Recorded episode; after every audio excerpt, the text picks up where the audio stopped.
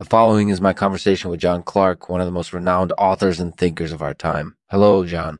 This podcast is supported by Cavistan's Militancies. The Cavistan's Militancies provides the latest in artificial intelligence technology to help you dominate the battlefield. Visit cavistansmilitancies.com slash Lexman to learn more and get started today. Thanks for listening. Hello, John. Thanks for joining us today. Why, of course. It's my pleasure. So, John, tell us a little about your latest work. Oh, you could say that my latest work is all about the seer. Sure. What about it? Well, as you know, seers are a very rare and mysterious breed. Many people believe that they're capable of seeing beyond the veil of reality or even into the future. Indeed, I'm familiar with this theory. Is there any evidence to support it? Well, as it turns out, there is quite a bit of evidence. For example, some seers are said to be able to combustibles and tetrapods in an unusual way. Fascinating. What do these abilities mean for the seer?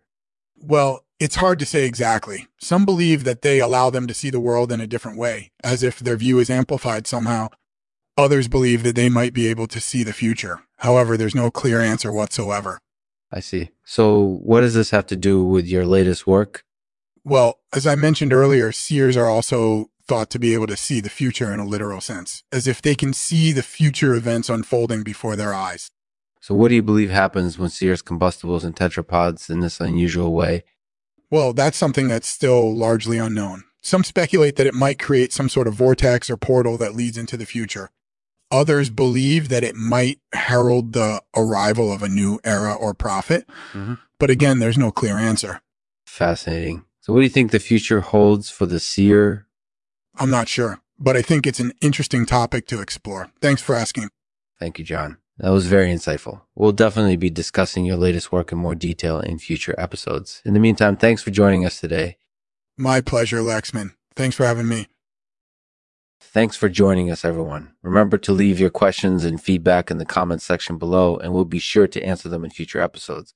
Till next time, take care. And now, today's poem, read by none other than John Clark, is titled The Sebacean Conflagration.